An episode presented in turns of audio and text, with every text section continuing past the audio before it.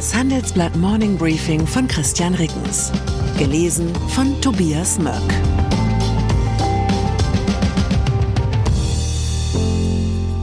Guten Morgen allerseits. Liebe Hörerinnen und Hörer, in dieser Woche legt die bewährte Stimme des Morning Briefing Podcasts Peter Hofmann eine wohlverdiente Pause ein. Tobias Möck übernimmt in dieser Zeit das Mikrofon. Lassen Sie sich überraschen und bleiben Sie dran. Heute ist Montag, der 31. Juli und das sind unsere Themen. Schlepper, brennender Autofrachter wird zu anderem Liegeplatz gebracht. Nepper, AfD-Parteitag bringt Durchmarsch des rechten Flügels.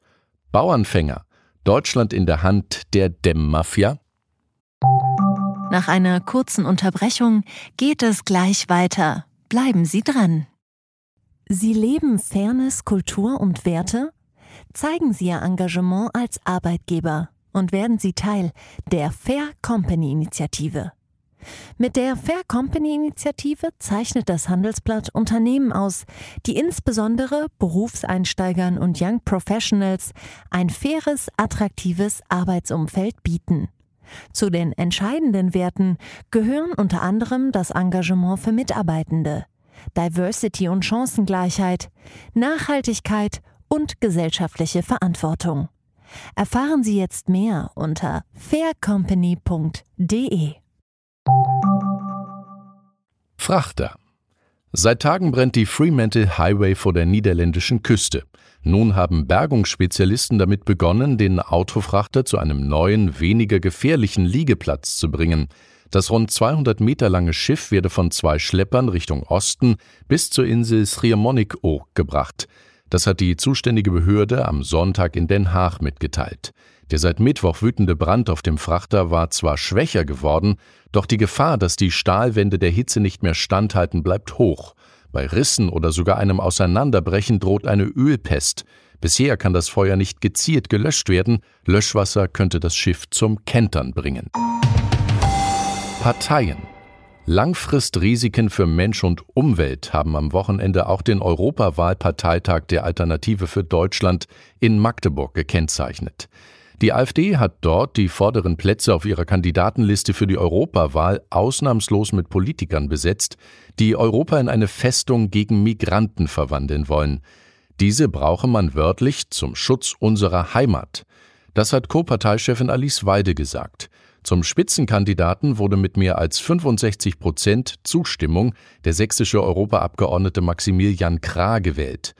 In eigentümlicher Grammatik hat er argumentiert, Zitat, wir sind ein Volk, weil, wenn wir unsere Familienalben zeigen, dann erkennen wir, dass schon unsere Großväter und unsere Urgroßväter ein Volk sind.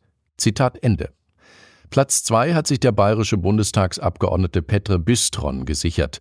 In seiner Bewerbungsrede hat er gesagt, Zitat, das Schlimmste, die Migrantenquoten, die zwangsweise Zuweisung von Migranten, das ist ein Angriff auf alles, was uns lieb ist, unsere Kultur, unsere Religion, ja, unsere Heimat. Zitat Ende. Irmhild Bosdorf ist auf Rang 9 gelandet. Sie hat eine wörtlich millionenfache Remigration gefordert. Und sie hat gesagt, dass die Deutschen eher als den menschengemachten Klimawandel den Zitat menschengemachten Bevölkerungswandel fürchten sollten. Am Sonntagabend wurde die Versammlung unterbrochen. Weitergehen soll die Kandidatenaufstellung am kommenden Freitag. Björn Höcke ist Chef des Thüringer AfD-Landesverbands. Er hat am Rande der Versammlung die Abschaffung der Europäischen Union in ihrer jetzigen Form gefordert. Zitat Es gibt viele Gründe, die EU abzulehnen, sie bringt Europa nicht weiter, diese EU muss sterben, damit das wahre Europa leben kann. Zitat Ende. Das hat er dem TV-Sender Phoenix gesagt. Das hat für eine Aufregung gesorgt, nicht zuletzt wegen Höckes martialischer Wortwahl. Ich persönlich bin allerdings sehr dafür, dass die Parteienlandschaft ein möglichst breites Meinungsspektrum abbildet. Die Forderung nach einer Abschaffung der Europäischen Union muss eine Demokratie aushalten können, auch wenn ich selbst natürlich anderer Meinung bin. Was mich angesichts des Magdeburger Parteitags viel mehr beunruhigt, ist Folgendes dass all die dort auftretenden Flitzpiepen es immer noch nicht geschafft haben, diese Partei dorthin zu remigrieren, wo sie hingehört unter die 5-Prozent-Hürde. Konjunktur. Vermutlich hat der Erfolg der AfD einiges mit dem ökonomischen Mehltau zu tun, der das Land befallen hat. Deutschland stagniert. Im zweiten Quartal 2023 ist das Bruttoinlandsprodukt nach zwei Rezessionsquartalen erneut nicht gewachsen.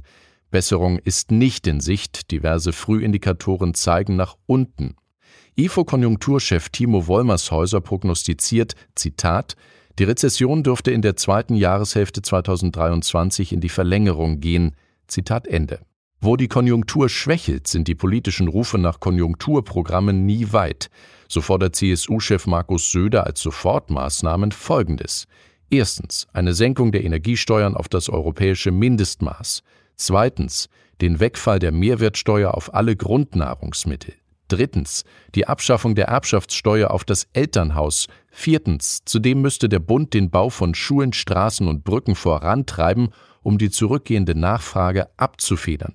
Wie die Maßnahmen finanziert werden sollen, die Antwort auf diese Frage blieb Söder schuldig. Innerhalb der Ampel ist die Antwort auf die Wachstumsschwäche umstritten. Wirtschaftsminister Robert Habeck will mit höheren Staatsausgaben Investitionen antreiben. Zitat: Die USA gehen massiv mit Geld rein und investieren. Deutschland darf sich hier nicht an den Spielfeldrand drängen lassen. Zitat Ende. Er hat seine Forderung nach einem Industriestrompreis, den Christian Lindner ablehnt, erneuert. Der Finanzminister fordert stattdessen Steuerentlastungen. Zitat: Deutschland hat seit mindestens zehn Jahren mit Bürokratismus, Wunschdenken in der Energiepolitik, Sozialausgaben statt Investitionen, zu hohen Steuern und Abgaben die Belastungsgrenze der Wirtschaft getestet. Zitat Ende. Baugeschäft. Mit Bürokratismus und Wunschdenken hat auch die deutsche Baupolitik zu kämpfen. Dass beim vermeintlich klimagerechten Bauen einiges schief läuft, dieses Gefühl hat mich beim Spaziergang durch meine Heimatstadt schon häufiger beschlichen. Da verschwinden die für Hamburg so typischen Klinkerfassaden der 20er bis 50er Jahre hinter klobigen Dämmplatten. Neubauten entstehen weiterhin bevorzugt in Betonbauweise mit dem Klimakiller Zement als Grundlage. Und selbst neue Stadtviertel wie die Hafen City werden selbstverständlich durch vierspurige Autostraßen erschlossen. Wie gesagt, nur ein ungutes Gefühl, bis ich es gestern bestätigt gesehen habe, und zwar in dem Interview, das mein Kollege Markus Hinterberger mit Matteo Thun geführt hat. Einige Kernaussagen des Star-Architekten folgen. Zitat. Ich habe den Eindruck, Deutschland, aber auch viele andere Länder befinden sich in der Hand einer Dämmmafia. Zitat Ende.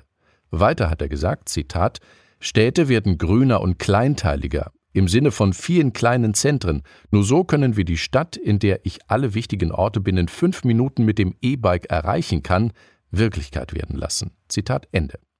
Wobei sich diese letzte Empfehlung mit ein bisschen Selbstbewusstsein sofort umsetzen lässt. Der wichtigste Ort der Stadt ist dann selbstverständlich stets der, an dem man sich selbst gerade aufhält. Ich wünsche Ihnen einen Wochenauftakt, der aus dem rechten, aber nicht aus rechtem Holz geschnitzt ist. Herzliche Grüße, Ihr Christian Rickens. Zur aktuellen Lage in der Ukraine. Die neuen Einheiten mit Waffen aus dem Westen haben am wenigsten Erfolg. Viel wurde über Waffenlieferungen an die Ukraine gestritten. Nun zeigt sich, westliche Panzer und NATO-Training sind keinesfalls Gamechanger, wie Kiew und seine Unterstützer darauf reagieren. Die absurden Getreideversprechen des Kreml-Chefs, Putin umgarnt afrikanische Staaten mit der Lieferung von Getreide, doch die vermeintliche Hilfe hat ihren Preis. Weitere Nachrichten finden Sie fortlaufend auf handelsblatt.com/Ukraine. Die deutsche Wirtschaft steht vor neuen Herausforderungen. Und Sie möchten aktiv die Zukunft mitgestalten? Dann sind Sie beim Handelsblatt CFO Summit 2024 genau richtig. Erleben Sie hochkarätige Speaker und CFOs renommierter Unternehmen wie Amazon, Google oder SAP. Seien Sie Teil dieses exklusiven Gipfeltreffens am 11. und 12. Juni in Düsseldorf. Mit dem Code Podcast sparen Sie bei der Anmeldung 15%. Alle weiteren Infos unter handelsblatt-cfo-summit.de.